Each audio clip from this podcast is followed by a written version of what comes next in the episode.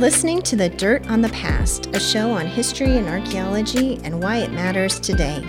You can find us on the Extreme History Project website and also on kgvm.org.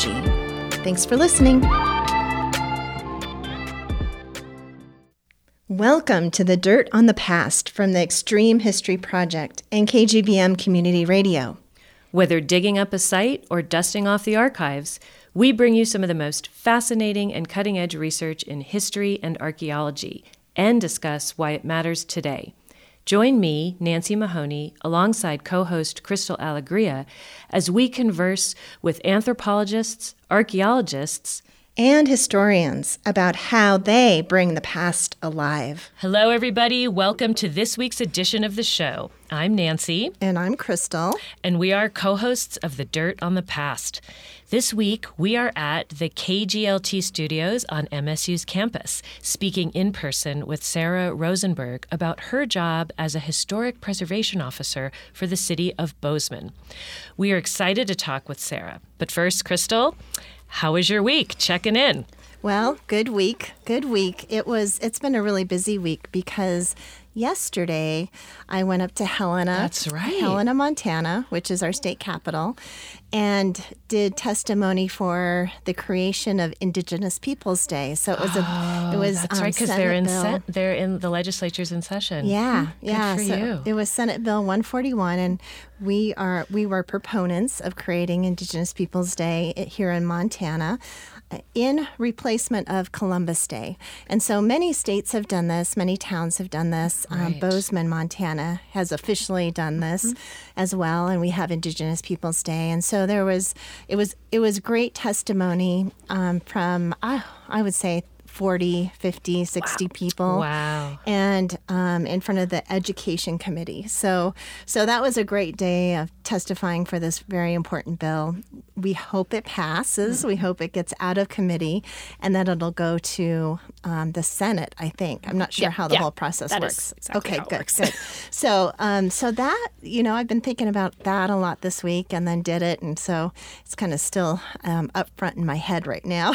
Yeah. but so that's kind of what's been going on with me. But what about you, Nancy? What's going on with you this week? Yeah. and in the last couple weeks. Yeah, because it's been a while since we've done a podcast, Yeah. and I'm excited to get back to it. And I'm excited to be in this new studio environment where we have a little bit of an upgraded professional recording system going on that we hope we are going to be worthy of. Yeah, Um, so talk talk about tell tell everybody where we're at right now. What- yeah, these studios on MSU's campus, we've always been wanting to break in here and do our podcast here. so we no longer have to just do it into our little makeshift microphones in a room, you know, downtown where anyone might walk in at any moment and make some noise. and they often they often do. Exactly. so this this feels good and we feel like we have some professional editing. So we're super excited and we're we're hoping to do a little bit more programming even. So more on that later.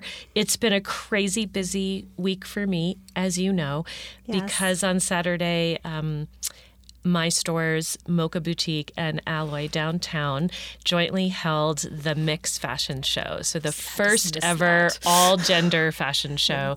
And it was so good. Yeah, I heard it was everybody, good. yeah, everybody um, who came forward to model. We had 50 people volunteer. We could only take 25, but um, the whole range of people from straight to queer to cisgender to non-binary and everything in between. And the models were really the focus of it rather than a designer. So they came in.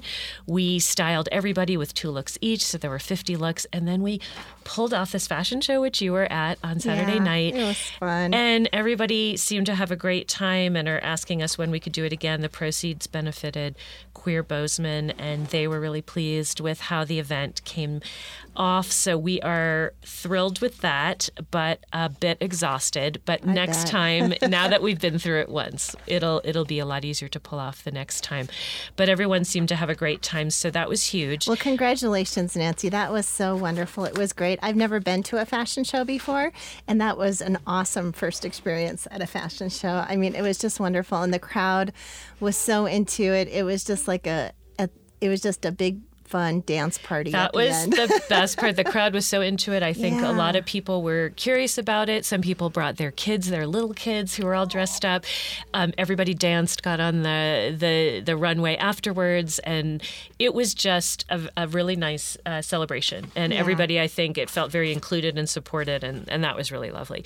So um, that's what's going on last week and this week coming up, I head to Vegas uh, to do some buying for the stores with some of my staff, and uh, that'll be fun. It's a little bit warmer there, so I'm looking forward to it. You're that. going to leave the snow and cold. I don't mind the snow and cold. It's the ice. It's the treacherous ice when I have to go to my car when it's parked downtown. It's like a foot thick, I feel like in some places. but anyway, enough of that, right? We need to get back to our guest. we do. We, we do. We are so glad to have you with us today, Sarah. Welcome. Welcome. I'm so glad to be here. I really enjoy your podcast. Wonderful. Um, so, I want to start off by telling our listeners a little bit about you. Sarah Rosenberg is the Historic Preservation Officer for the City of Bozeman. She joined the city in 2017 as a development review planner, but has since taken over managing the Historic Preservation Program.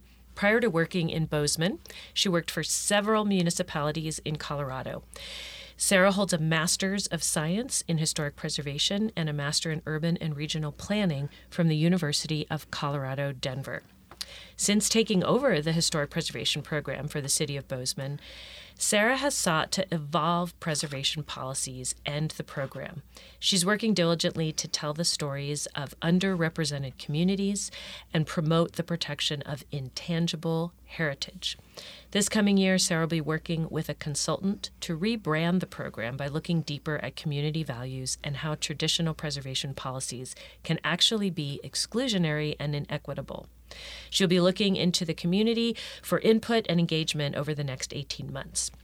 And when Sarah isn't questioning how to evolve the preservation program and expand the narratives, because let's face it, that can't be your whole entire life 24 7, Sarah can be found adventuring with her wife and dog, tending to their backyard, and cooking delicious meals. Ooh, I'm excited to know you. Welcome, Sarah. Thank you.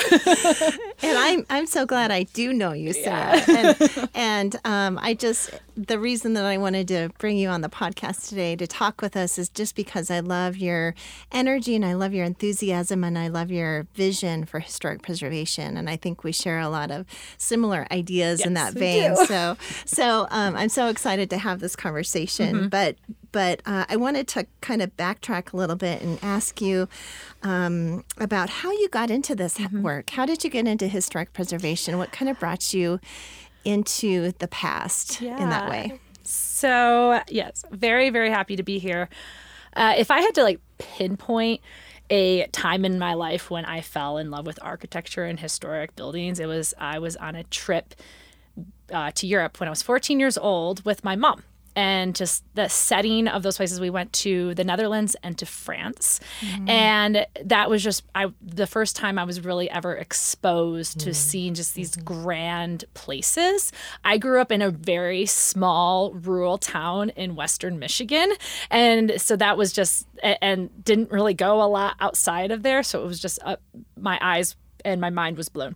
Uh, and then I, while I was there, I just remember like learning about yeah the stories and what the buildings and how they evolved over time.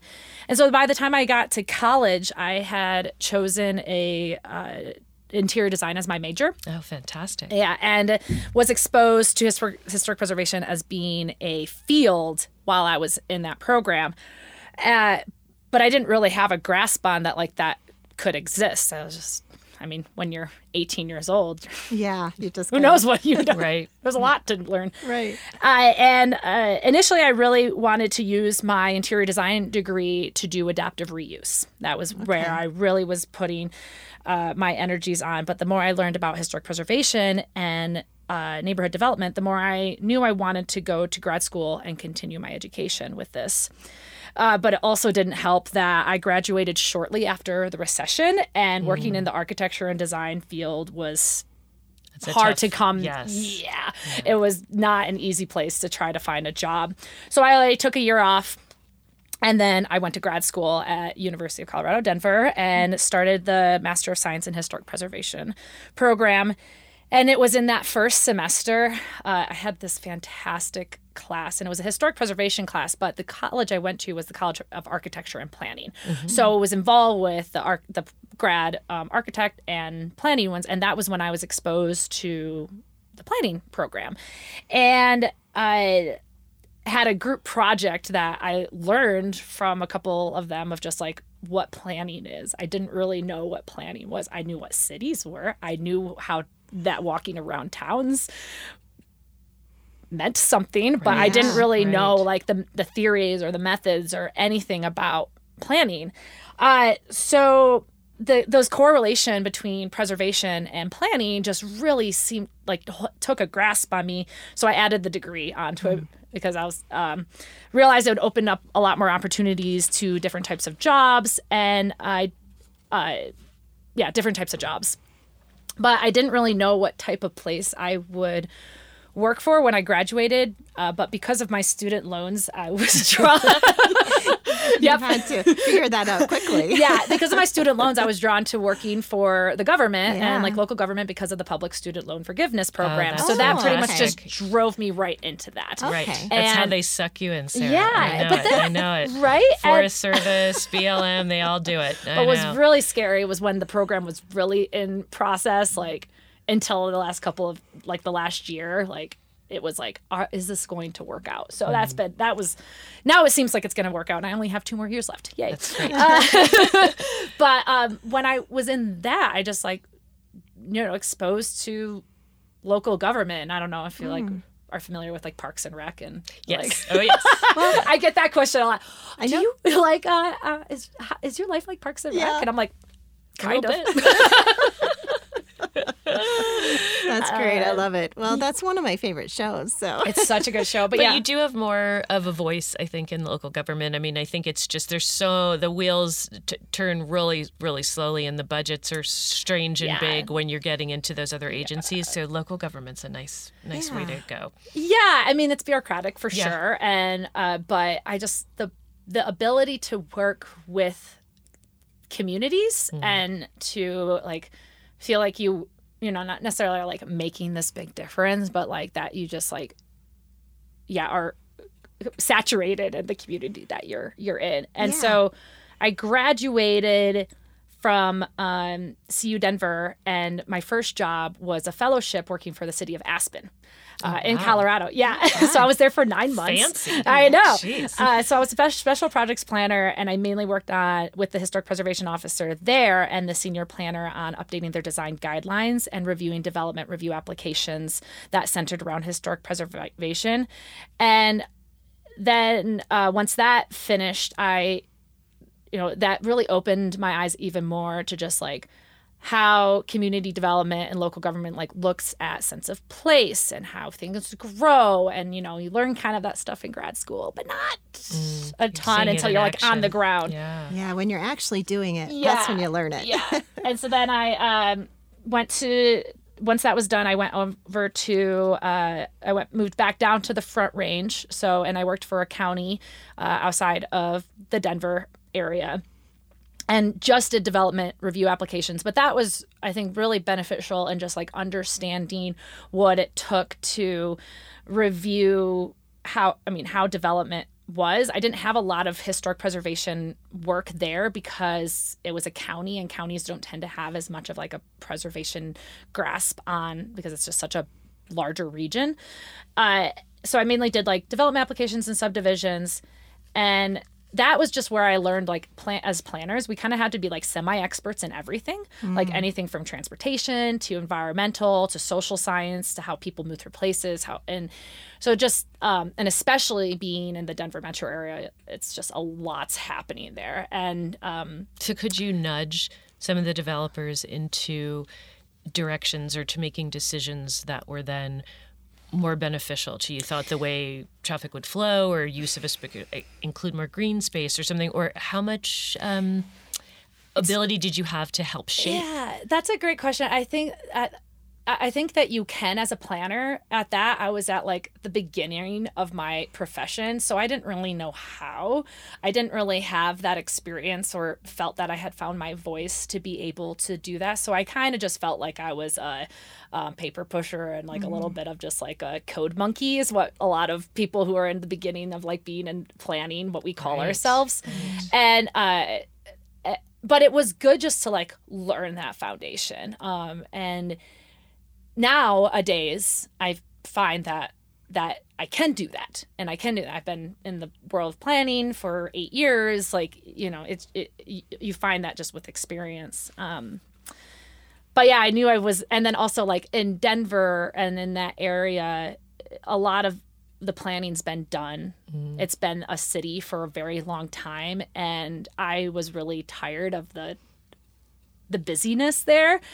And uh, I knew I wanted to switch from back to working for a city. I just felt that like the the the components of like sense of place and neighborhood development is just more key and more of my interest. Uh, so then I saw a job. I started looking for jobs, and I saw that the city of Bozeman was hiring for a planner. And I had only been to Montana once before that. I had been to Bozeman for a total of a day, but my partner, now wife at the time, used to live here, and then had just moved from Mis- Missoula to uh, Golden, Colorado, where we met. And she pretty much immediately was like, I don't want to live here. and I was just like, oh, well, good. I'm ready to leave too. So found this job. And then we moved up here and I got the job as the planner, but I was doing, yeah, again, still develop. I was development review, big subdivisions, master site plans, like all of um, those just larger developments. That's what I was reviewing. But I was working a little bit at the time with our historic preservation officer, who uh, my so my predecessor, and got to work with him um, a bit on just some of the projects, but not as much as I'd want to. So then he left um, in twenty about- yeah spring yeah. of twenty twenty one. Yeah. Yeah, and like, uh, and then I was offered that summer to take over the program, and it was, and I was very excited about it because it's like bringing me back to my roots, like what brought me to this in general, and then also like Bozeman itself. Yeah, it just like has uh, some great architecture just has this really like. I, I I don't really like to use the word character. I like to use the word flavor. like that like the flavor I, I don't know, it's just like some the components of it that just yeah, is a huge reason why people are coming here and are drawn here. It's it's Yeah. a wonderful place to be.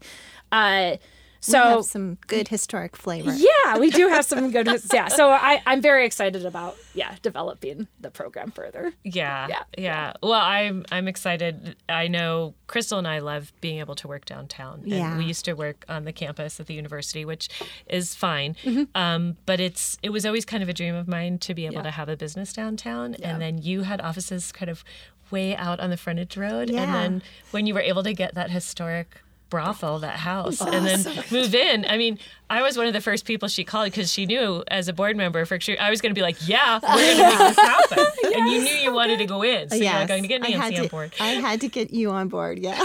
And then everyone else just kind of yeah. followed along. Yeah. Yeah, But I it uh, my office is um, behind the federal building on Black and Olive, Mm-hmm. so being able to just Just like be right walk there. yeah, it's been Well, really it, you really feel part of the heart of the community in a lot of ways, and I've, I've Mm-hmm. bumped into people on the street all the time, and, and what I'm doing. So I, I, I think it's one of the things I love about Mm-hmm. living here. I mean, I love having the views and everything else too, Mm-hmm. but I do love our our our flavor of our downtown. It's, it's sassy. Um, yeah. So tell us a little bit because now you are the historic preservation officer at the city. Tell us a little bit about kind of broadly what does that mean you're responsible Mm-hmm. for and what you have to do, but also on that day to day basis. What does that job actually look like? What are Yeah. you doing? Yeah. This is a big question. Yeah, I know. I Sarah. uh, so I still, so I, I'm s- like still considered a planner. So I still review development review applications. And what the city of Bozeman has is called a neighborhood conservation overlay district. It's this boundary that is based on the 1954 or 57 census. And uh, so kind of considered like old Bozeman. And this, what the Neighborhood Conservation Overlay District, or NCOD, it was created in 1991 after a multi year effort to survey older parts of Bozeman, which created many of our historic districts we have today Cooper Park, South Black, Bon Ton, Main Street. There were nine created between the 1980s and 1990s. And so, if you have a property within that boundary, you have to go through um, a planning application, which is called a certificate of appropriateness.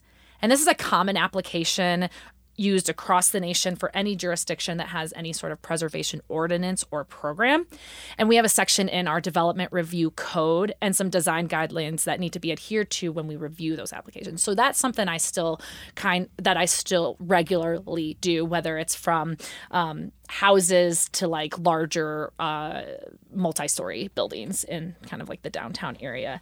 But that um, outside of reviewing development applications, I also continue work on uh, updating our historic re- uh, historic inventory surveys. So what I said about the 1980s that created a lot of those historic districts, um, a lot of them just kind of stayed there. They hadn't been surveyed again, and what these uh, survey forms do is just history of the property, architectural description of the property, and like what's is there any sort of tie of significance to it, whether it's a person, a place, an event, um, or the architecture itself. And so uh, we've been over time updating those. So that's kind of something that uh, I actually work with Crystal fairly regularly on. You've been Uh, doing some research yeah, for the yeah, city on that. Yeah, yeah. So, um, and that so that's uh, a big thing that we that I end up doing, and then also I work with some classes at MSU a lot. I'm always working to try to find additional partners because as a program of one A department of one. A department of one, I yeah. head it and I staff it. yeah, so I'm part of the community development department, and then I'm within the planning division. But then there's only one historic preservation staff. Uh, so uh, right now, what I've been doing is just like, or what I have been doing since taking over is just like trying to gain partnerships and collaborate with people. Um, at Yeah, that really pe- helps. Yeah, You do yeah. what you do, and you also have a board that you work with. Yeah, which is I was just about to talk okay, about. Yeah, okay, yeah, yeah. So the um histor- what you're speaking to, Crystal, is the Historic Preservation Advisory Board or HPAB, and HPAB is made of volunteer community members. You were uh, amongst was- them for I many for many years. Yeah, yeah, I was on the board for a couple, a couple not runs. not when I was liaison, No, but um, yeah. So we uh, those community members, uh, their role is to help promote and educate the community on preservation efforts. Uh, in this past year, the city's advisory boards went through a big revamp and kind of cre- had to create a work plan to hold more accountability to what these uh, advisory boards do. And one of the, uh, and oh my gosh, I don't even, I can't even begin to tell you how much I love my board.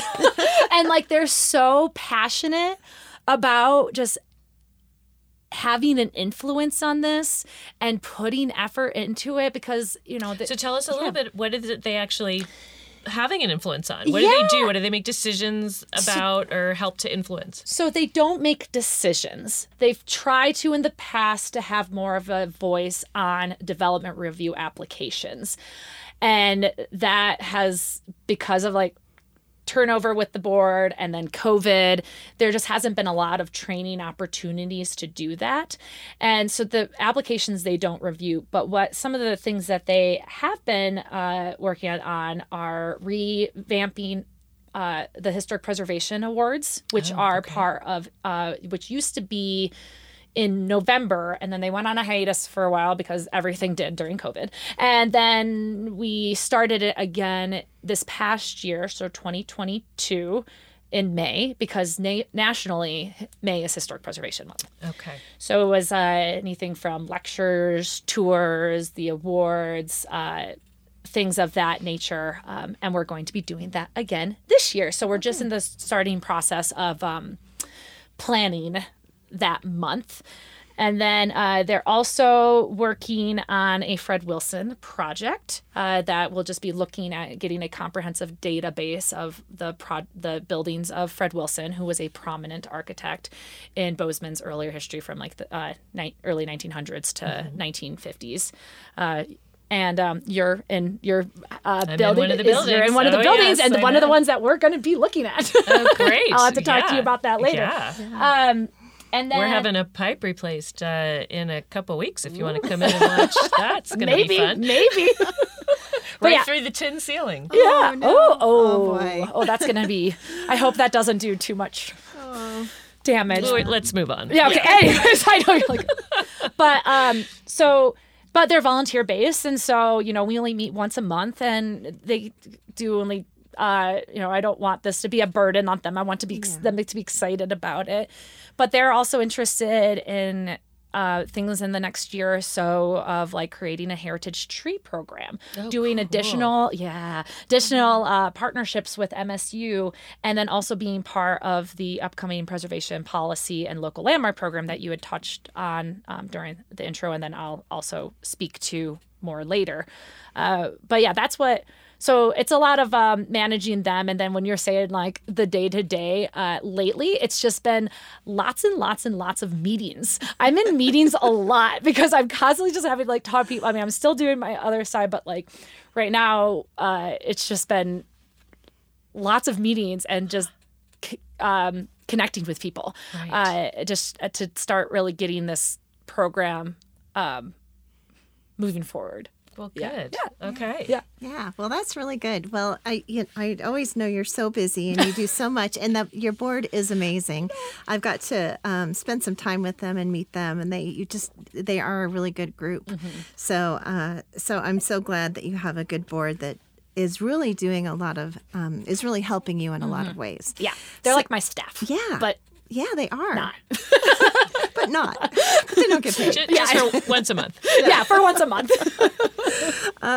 So I want to talk to you, you know, because um, kind of working, I don't work in historic preservation, but I work in history. So a lot of people will ask me about, ask me historic preservation questions. And, and so, um, we get a lot of questions, especially right now in Bozeman. There's a lot of growth and a lot of development. We're going to talk about that a little bit later. But I get a lot of questions uh, about um, people having houses in historic districts and what they can and cannot do to their houses. And so there's this, I, I guess I want to kind of do some myth busting with you today, Sarah. and because I think it's really important that people know this. And this really, Nancy, comes back to archaeology and archaeological sites as well, and public and private property, which, you know, Nancy, you've done so much so much research on that in the past. But um, can you speak to this idea of just for example, if a person buys a house in a historic district anywhere in the country, can they remodel the house? Can they make changes to the mm-hmm. house? Can they tear the house down? Mm-hmm. And a lot of people think if you buy a, house in a historic district, you can't do anything. Mm-hmm. And I, I, that is not true. Yeah. So let's talk. Sarah, Yes, let's, talk about it. it. the myths of historic preservation. Yes. Uh, but I'm going to use a common phrase that planners often use. It depends. Okay. Uh, preservation policies are based on the Secretary of Interior standards that are set by the Department of Interior, so federal level stuff. They're quite broad, but it covers restoration, preservation, reconstruction, and uh, rehabilitation. And each of these own standards uh, are based on what you are doing to your building. Uh, at the local level, going back to the it depends on the preservation ordinance. We use the uh, most ordinances use the federal levels as a baseline, but there are some jurisdictions out there that have very, very, very strict guidelines eh, or regulations of what you can actually do um, to a house. In Bozeman, we have regulations, but they don't prevent you from making changes to your building or demolishing. There are places like, I mean, working in like Aspen, they have very strict ones. Savannah, Georgia, very strict. Like, and so uh, it's based on like what the community goals or, or what um, the elected officials or any of the ordinance like establishes in there. In terms of um, how we review our, what changes you can do. Uh, we review if the change is appropriate. And I'm using quotations around Yeah, this word. You can't Yep. see the listen. The listeners cannot see, Yeah, but that yeah. the a word appropriate. It's very. It's broad, right? Okay. And uh, so we subjective. It's subjective. That's also the word I was looking for. Thank you. uh, but so we look at what is appropriate to the uh, existing structure and the neighborhood surrounding. And if you're in a historic district, the level of scrutiny is going to be a little bit different than if you aren't. And so, as I said before, we have a conservation overlay district, the NCOD, that uh, requires some sort of planning review in order uh, before any sort of work is done, any sort of building permit. And we uh, review these uh, plans based on, like, yeah, if it's in a historic district, what's the overall uh, pattern or sense of materials and kind of things like that. But it doesn't mean that you have to like freeze it in time. And so, like, traditional preservation that's been around for since the 1960s has a knack of being sort of a purist and like kind of freezing things in time. Yeah. And in my professional and personal opinion, and as a planner, I this this isn't sustainable and it's not realistic. Uh, cities and neighborhoods change. The only constant is change. Yeah. Right. and uh, being on um, the National Register, you know, it recognizes a period of significance, a person, event, or a style, and that's what it's tying to is just like that specifics. Is it is it more difficult or does it require more oversight? So I have a couple questions Mm-hmm. to make any changes or do something if the house is on the historic register versus if it's just within a historic district. Yes and no, and it depends. See how this is gonna go. I Okay, know. I'm going to get a little more specific. Okay, yeah, I so, mean- Mm-hmm. so here's what I'm going to say is that I I was a South Sider, lived on the South Side um, until I I moved out of town a few years ago, and um, you know we did an expansion on Mm-hmm. our house when we moved in, as you do, trying to make it work for your family, Mm-hmm. and um, we had uh, an architect and a contractor who were great at figuring out a way to put on what we needed to put mm-hmm. on so that roof lines and things would complement mm-hmm. what was already there. Yeah. So now my question is um, who reviews that? Is it just the city? Is it you and your advisory board? Are there other people? Who has to say what Nancy Mahoney is doing Yeah. with that old colonial house on South 5th? Mm-hmm. That's okay. Or no? Because Yes. we also painted it some crazy colors. yeah, so that's Yeah. great. Well, first on the painting and the colors, we don't regulate color. Interesting. Mm-hmm. Yeah, but we do regulate materials. Okay. So, uh, yeah, when you were when you're first getting at like the historic district or a historic, if something's on the national register, we're going to look at the level of the Secretary of Interior standards, which are all of these kind of like guidelines in some sort of way. They don't hold a very like they hold merit if you have it tied to like your code, but it's voluntary, right? And and so you know expanding upon your house exactly what you were talking to is that it's allowed we just want to make sure that like yeah the roof pitches uh, or any sort of addition is subordinate to like the primary that it's not necessarily like taking away too much from um the actual structure so like changes are meant to be aren't uh, are they are meant to be managed not Right. necessarily prevented So what if our neighbors said, I don't think that, do they have a say?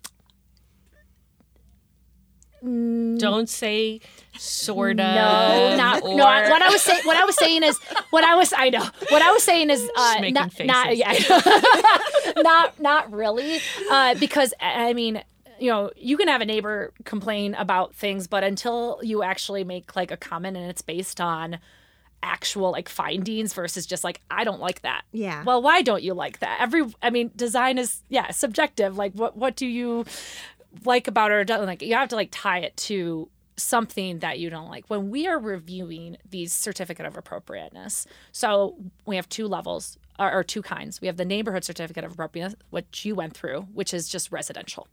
We have a commercial certificate of appropriateness, which is everything that would be like on Main Street or um, larger buildings. Yeah, Menden. Babcock, yep. So the uh, certificate of the neighborhood certificate of appropriateness is typically administrative. It is me or another planner reviewing it. We look at our development uh, code. The section is 38340 if you want to get real technical. Well, if, if something was Yeah, really yeah. like oof, like Yeah, this no. Mm-hmm. person is trying to do it on the cheap and it doesn't work. What then do you do? Do you go back to the contractor, the building owner, Yeah, and try to massage them in Mm-hmm. a different direction, or do you have the authority to say, I'm, "I can't issue you this permit"? Or so I don't have the authority. The director of community development is the final say. oh, good, you get to pass the buck. I can throw the buck. but that's the kind of job I want. yeah. but um, you know, we're the reviewers. We're the ones who are taking the code, and we also have some design guidelines that we have to review of being like what um to determine like what if it adheres to that, right? And uh So it kind of all comes down to the code. Really. it comes down to the code and where i think like and and for us in the city of uh with the city of bozeman we've had this program and this code around for a while which has been very helpful but in some cases it hasn't really evolved to things and it changes and it, it's kind of um, i mean it, Are we talking about the federal code? Or are you saying sorry the a- city the Yeah. city code The city, has, a developed developed its a code, and Yeah. it and it's based off of then kind of these broader Ki- federal standards. yeah kind of um at least that section But you said like Aspen or certain Savannah, certain places have a much stricter code for certain areas. So Mm-hmm. Yeah. like for me, when I go to the North Side neighborhoods, right, the South Side, North Side, Yep. North Siders get away with murder, right? Like they take down whatever, Yeah. and they put up these super funky, interesting, awesome, and sometimes it's tight packed in. It covers almost the whole lot, and so. Is it because that historic district came about differently? Was were there different people at the city Yeah. or like it's just super interesting but there is that eclectic feel on the north side Mm-hmm. which i love frankly but i feel like if those north siders tried to do that on the south side a lot of south siders would be like Uh-uh. get back on the north side yeah yeah and these are all like this is the questions i deal with on a very regular basis especially when reviewing development review applications and so when uh, the northeast neighborhood yes is part of the conservation overlay district but it is not a historic district okay so the historic district and you're on south fifth so were you in the Bon Ton south fifth all the way no, i was in- way down Oh, you were the even further. So you, yeah. Yep. Okay. So no, I don't think you were in one then. No, you weren't. Um, and yeah, it, a big frustration was just like, well, this was how it was reviewed then. How is it reviewed now?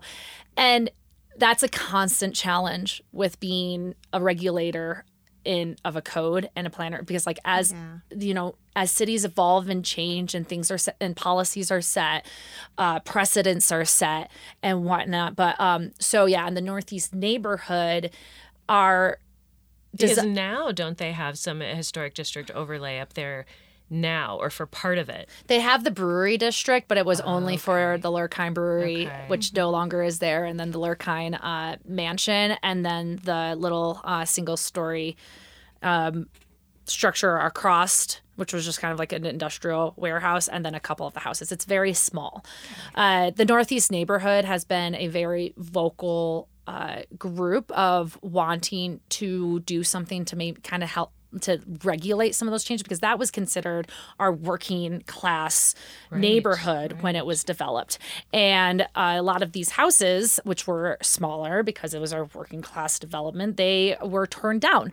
Or they're being torn down because people want bigger? And so uh, and we uh, as the code stands now uh, we have some provisions to prevent that but they're very minimal and because we're growing at the speed that we are, another reason why looking at our preservation policy this next year is to make sure that we are recognizing some of these more um, these prominent areas that like stories are being lost. Yeah. Okay. Yeah. Okay. All right. Lots of good stuff. We're just going to pause for a minute and take a station break.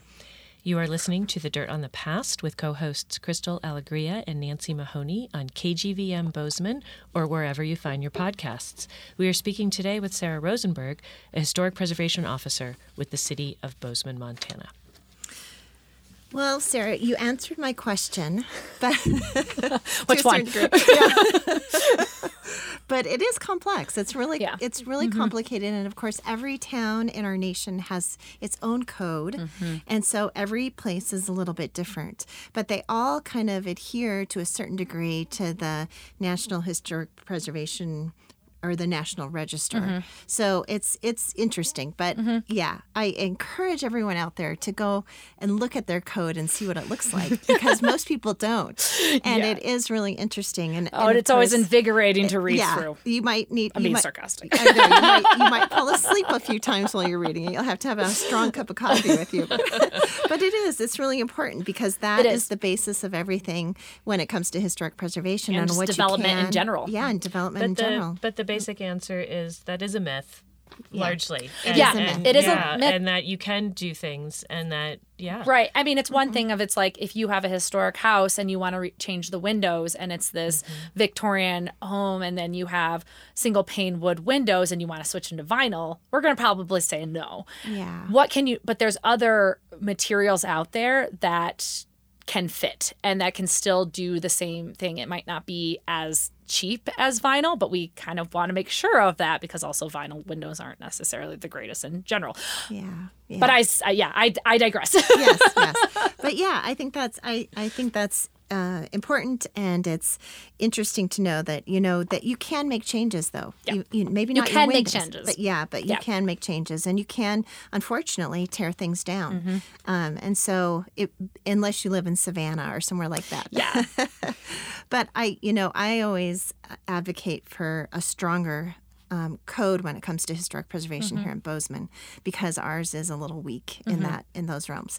But I wanted to ask you a little bit. We've talked started talking about growth, and here in Bozeman, we've had phenomenal growth over the last 10, 10 years or so, and um, that really plays into your job and what you have to deal with on a daily basis because you're always um, having to um, figure out how to move forward with growth so that it works for the city's needs but also works historically for this flavor this historic flavor of bozeman. I'll, i usually say character but I i, I think i might change to flavor. flavor now. And you know and we have because we're growing we have a lot of developers who are proposing de- developments as they do. And that causes a lot of um, problems with our historic districts because they want to tear historic buildings down mm-hmm. historic structures down and replace with new and so you know um, we're losing some of that flavor in our mm-hmm. historic neighborhoods. Not as much in our downtown, which is good, but we are losing some of that. And you know, to me, the the reason that we're having so much of this growth is because people love the look of Bozeman. Mm-hmm. They love that historic downtown that we have, it, this yeah. Mm-hmm. beautiful downtown. They love that south side neighborhood where Mm-hmm. you used to live, Nancy.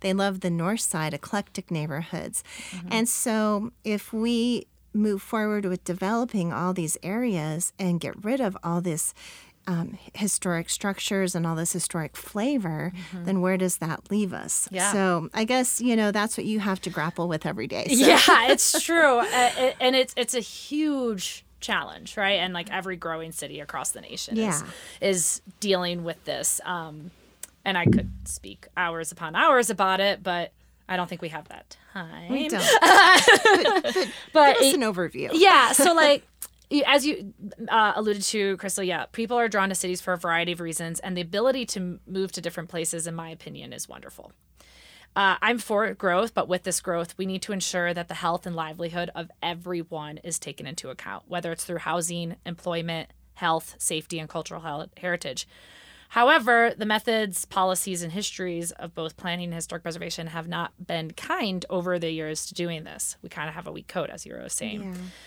And so, as it stands right now, we do have some regulations to, again, going to use the quotes, prevent change.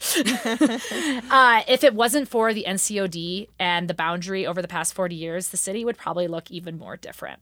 So that has kind of, that that's that has been a really great tool, but it has not evolved in the way that zoning and land use has.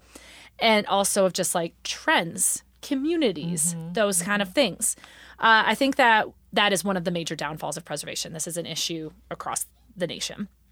and when it yeah and started in the 1960s and it has taken a lot of time to get to a place where we are really as a profession starting to kind of push back and question the inclusivity and the benefits of it uh, we have really great standards in our codes but there are also so many contradictions between zoning like your residential zoning, your commercial zoning, your industrial zoning, your allowable uses, the height of your building, the setbacks of your building, the uh, road width, all of those kind of things. But there's a lot of um, contradictions between that, even in our code.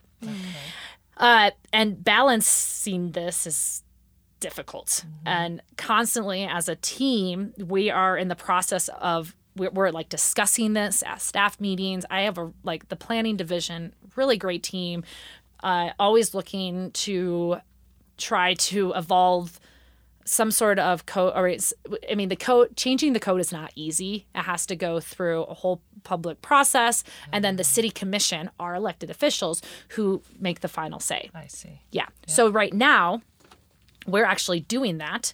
We're updating our development code. So that's going over project design, building design, uh, transportation pathways, your zoning, your um, allowable uses like housing, and then um, all of those kind of things.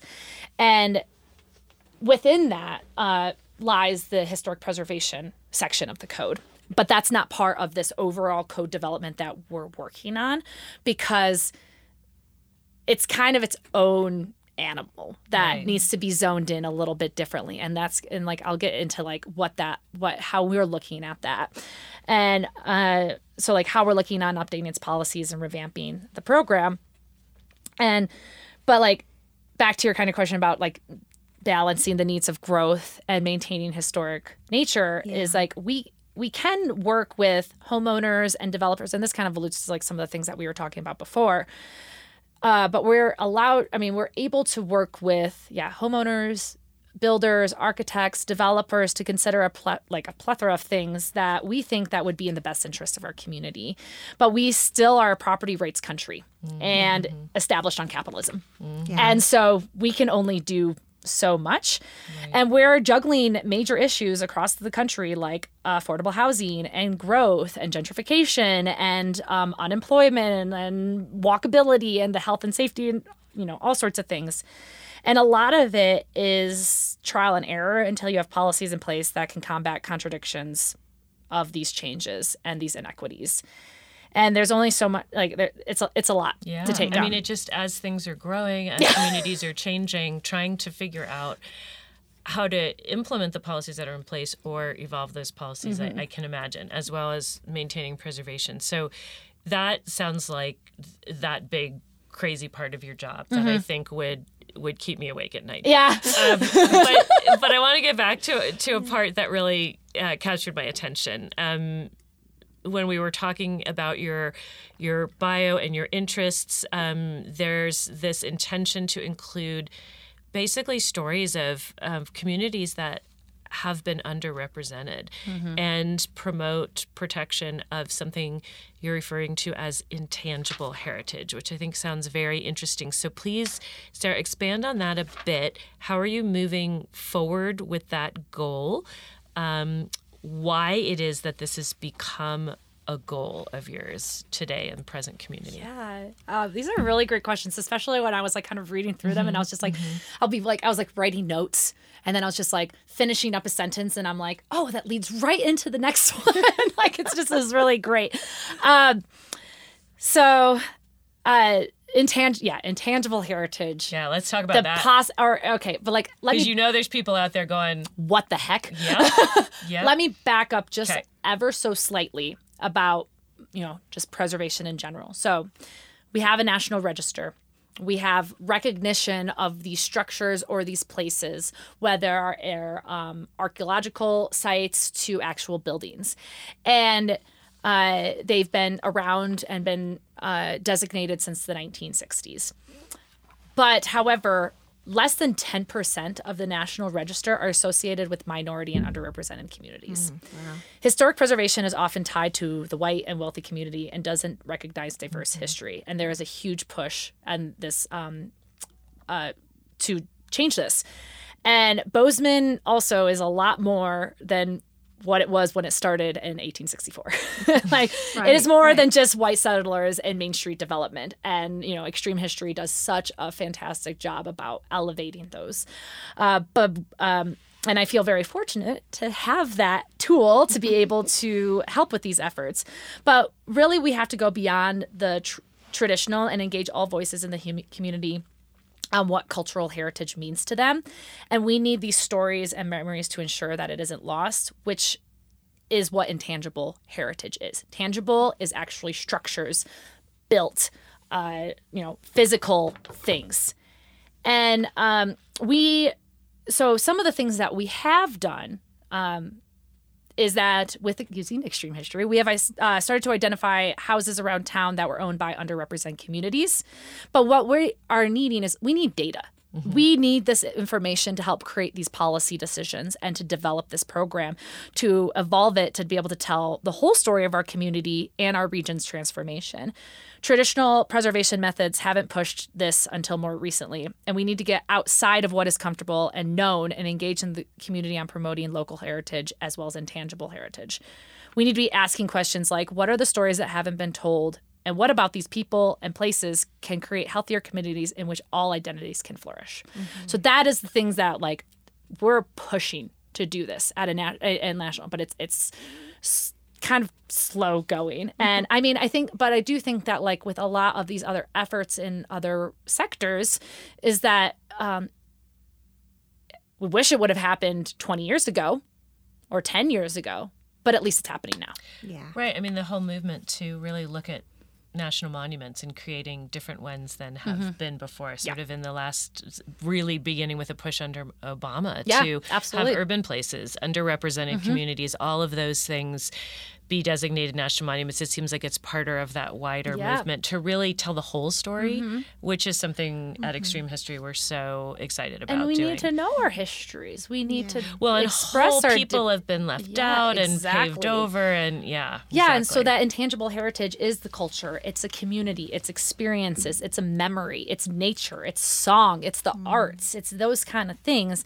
And so not only am I wanting to flourish the intangible of the stories of Bozeman as a city, but then also of just like what makes up mm-hmm. what has made up our community. Not mm-hmm. just like again starting in 1864 and how it's developed as the built environment. How is how how did this place become its place? And like so with the indigenous community and our mm-hmm. valley the gallatin valley there's just like and we have really great organizations and really great people and with montana state university and like you know mountain time arts who have just like pushed for getting these on the set. So it's it's really awesome that we are a lot we're having a platform for those voices.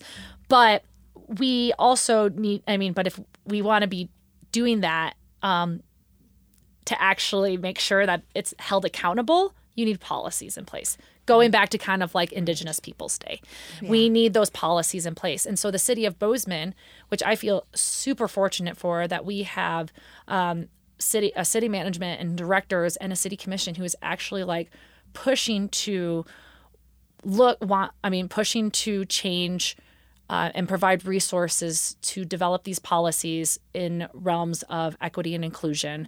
And um, yeah uh, Yeah. promoting voices Right. it's it, so it, it's it's it's it's, it's, a good to have timing people at the city who who also care about these. yeah i would Right. not be able to be doing you. this if i wasn't sup- if i wasn't supported so I'm, Right. i feel very fortunate for that Yeah, I think so too. I Mm-hmm. think that um, we're really lucky right now to have the city commission that we have, and that Mm-hmm. we have the people in place, the leadership in place with the city, to let you do what you really want to do. and and, with it, this and there's gonna intangible be history. there's Yeah. gonna be like there's pushes and pulls for it there's i mean like there's a lot of division in in these topics it becomes political it Yeah. becomes um like yeah. split. And so and there's going to be mistakes. There really really is. And i'm not going to agree with a lot of the things and the community's not going to agree with a lot of things but it's just like until we kind of do these trial errors and just start trying to get more of the like getting these identities and voices to be able to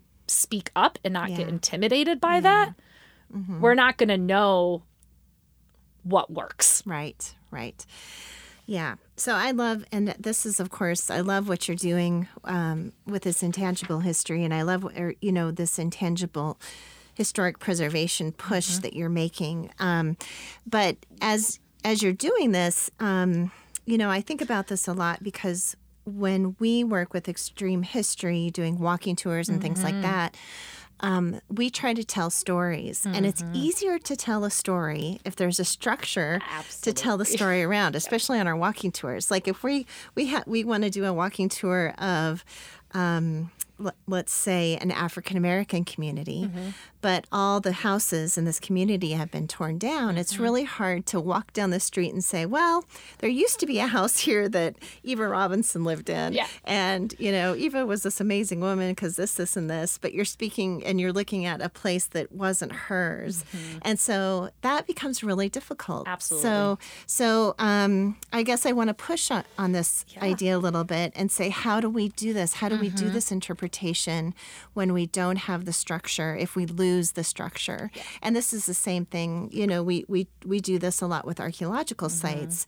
The, the building is gone or the structure is gone. We have the archaeological remains, but we mm-hmm. have the artifacts, which is that tangible piece to speak to. Mm-hmm. But if we don't even have the artifacts and if we don't have the structures, how do we tell these stories? Absolutely. And uh, I love the tours that you all do. And I agree that, like, when it's easier to connect with the physical, with something that you can actually see. If you are able to see, if you have sight and you can put yourself in that um, space and you can touch it, you can experience it, you're going to get a lot more from it than if you just read it on a plaque or see a photo.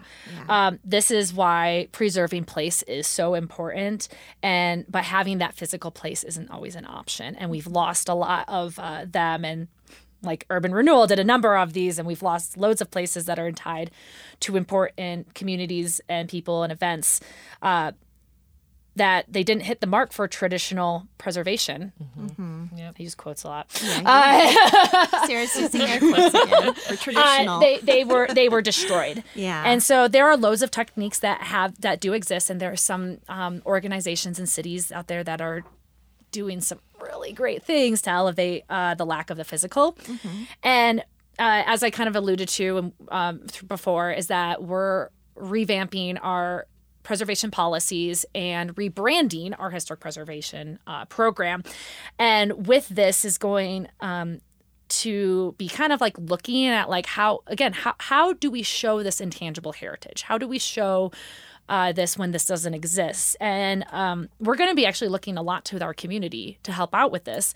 But there's also uh, some great examples that cities have been using uh, to amplify these story the voices and recognize the stories is through online maps um, signage exhibits passive uh, community exhibits where you can kind of see like i don't know even like in front of the um, I mean, I know we have the structure there, but in front of the U.S. Bank that's being, uh, Right. I know, Right. That's so good. But they have that like that story along the um, boardwalk of like where it's separating the sidewalk, and uh, you know it's helpful that the structure is there. But how can you do that in other places to recognize that? And then there's also things like cultural exhibits or. Um, uh, storyboards and um, memory centers. How can you tell these stories? Maybe it's not necessarily in that exact place, but you can uh, communicate it in a different way. And I so though there's so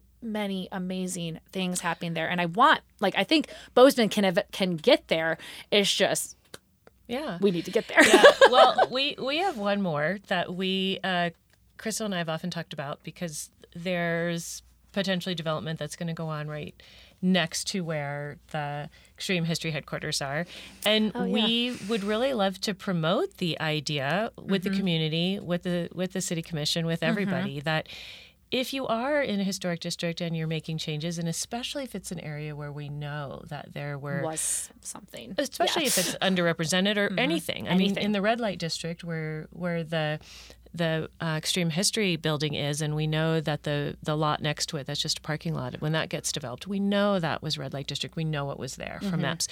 Just to do a week of archaeology, Mm-hmm. just a couple of test excavations to recover artifacts to basically understand. And the owners of the property keep the artifacts, but we would have such a rich history we could build, and there would be something tangible.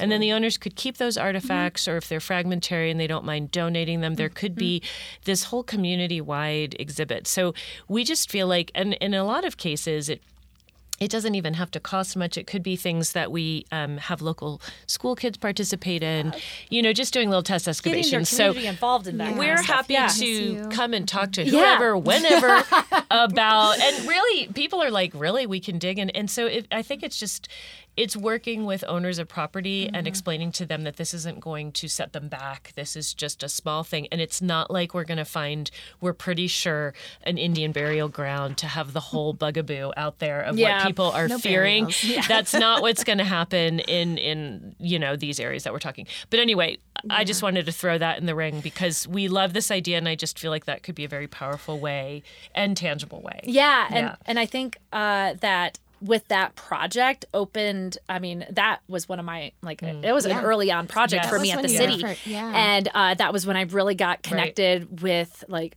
looking at these kind of things because oftentimes if you're not tr- trained in that world of like history or preservation and to be a- to ask these questions or pose these questions or look for these things it's overlooked Right. Yeah. People And don't even realize. They people don't even, know. realize Yeah. it and so and that's and that's just lack of like education and awareness and policy that zones in on this kind of stuff and so you know i, I push back a lot with like developers and creating what we uh part of these projects of being like okay well if you're doing this please try to do this to replicate so like with the that property. that exact do an archaeological Yeah. or with the deaconess hospital. Yeah. the deaconess Right. hospital has been demolished. They salvaged most of the bricks the columns the terracotta the sign and all sorts of things that then we're now working with them of what we can potentially do to recognize it on the site. The building might not be there anymore but there are those kind of things where it's like the that's the tangible isn't there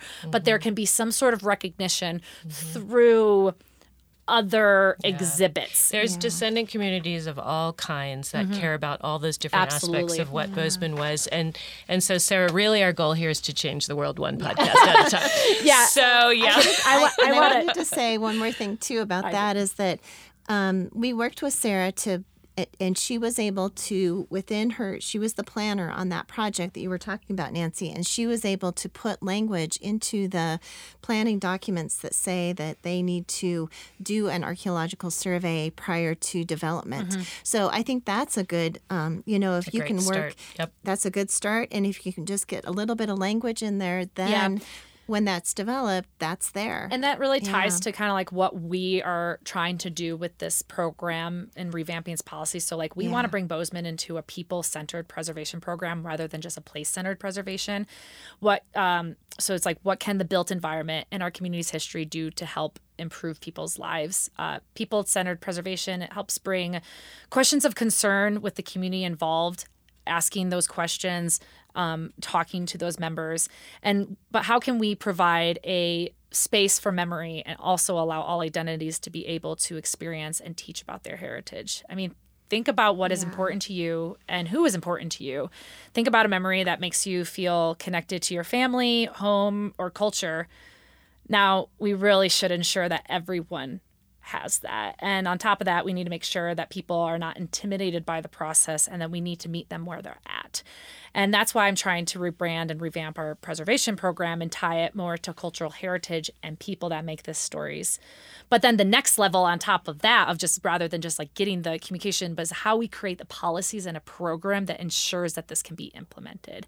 And it's going to be a lot of work, but I'm here for it. I and I have a great and I have a really great through. There's like really awesome um, partners around here and a community that seems um, that I do know that is really engaged. But I'm really really excited to hear from the communities who haven't been engaged and what is important to them.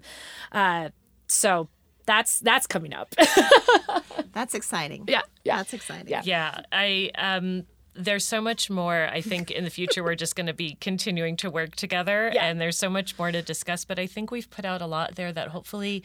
Just if those folks in our community can come across Mm-hmm. this podcast, I think it'll answer questions and then it'll help them know Yeah. ways that they can get involved. Yeah, Um, so we're just going to put a, a link to where your house is and people just. no, we won't do that. So Sarah, we've we've run out of time, Yeah. and we just want to thank you so much for. Um, all of the information you brought with us today, the energy you bring Mm-hmm. to your job and to this community. Um, and if people want to learn more about um, historic preservation, how it's evolving, stuff about our community, any of that in general, um, we will have links to books, articles, and websites um, that you uh, will, you're going to you and Crystal kind of Yeah. have that as part of the link uh, that you can find online. Yeah. And yeah, we're just so grateful. yeah, Thank you. Lo- yeah, absolutely. I'm very happy to have done this because I think it's just like the education. I mean, education or knowledge is power, and so it's like being able to know more about this, and it can be very intimidating to try to figure out how to, to even go about doing something like this, especially even getting involved or understanding what local government does. Like local government's not scary, and like the We mo- are local government. Local government we are is local, you, yeah, local Like, government it's is all you. of us. So Yeah, exactly. local government is us, and Yeah. Yeah, and so there's a lot of opportunities that I will be reaching out, like that will be kicking off this preservation policy and program in April. It's going to be happening over the, probably the next 18 months. We have a great website called Engage Bozeman that um, is our community engagement platform that has all of the projects the city is working on. And this is a great way to stay engaged. We have a preserve, historic preservation page on the City of Bozeman website. And um, we'll also be, you know, having events and kickoffs of Preservation Month in May. So there's um, all sorts of ways to just kind of like get plugged in if you're interested. Uh, but then also you can reach out to me directly and uh, I mean, I'm sure email or something Yeah. can be posted on Yeah, the the web. yeah, yeah. but I'm very I'm happy to connect. I'm happy to have these conversations. I think they're uh, very important to um, as our city continues to grow and evolve. Yeah, yeah, And I love the idea of of how open you are and how engaged the city is to talking with the community right now because we are the our local Yeah, government, we are our state Yeah. government, Yep. um, and we're our national government. Yeah. We we are that. Yeah. So it's important to uh, make the changes that we want to see. Absolutely. Again, knowledge is power. Right, exactly. Thank you so much, Sarah. it was so great to have this conversation today, and maybe we'll have you back in May during Preservation Month, or maybe we'll um, be talking more about what the preservation plan Yeah. looks like in the future, because that would be wonderful too. I would be happy to come back. Wonderful, wonderful. Well, thank you, Sarah, and thanks to all of our listeners out there for joining us today. If you love this podcast, please tell a friend and make sure to subscribe so it shows up on your podcast feed. Leave a review on Apple Podcasts or on Spotify. And thanks for listening today. And we hope you can join us again to find out more about the, dirt on the past. And I just wanted to say a big thank you to our editor Steve Durbin. Steve is um, is is we're ch- we've kind of changed over to work with KGLT now. So Steve said he would still help us, but he's not going to be our main editor anymore. And we just wanted to give him a big Yay, thank you. Steve. Yeah, Uh, he's been he- amazing. He's helped us for the last two years, so we're so grateful to him. But I also wanted to thank um, Lawson Alegria for mixing the music, John Chadwell for helping us get the podcast out in the world, and I do want to say a big shout out to Drake. Pinnell and Sierra Thomas for their help now. So they're going to be helping us a little bit more here in the KGLT studios. So um, thanks to them.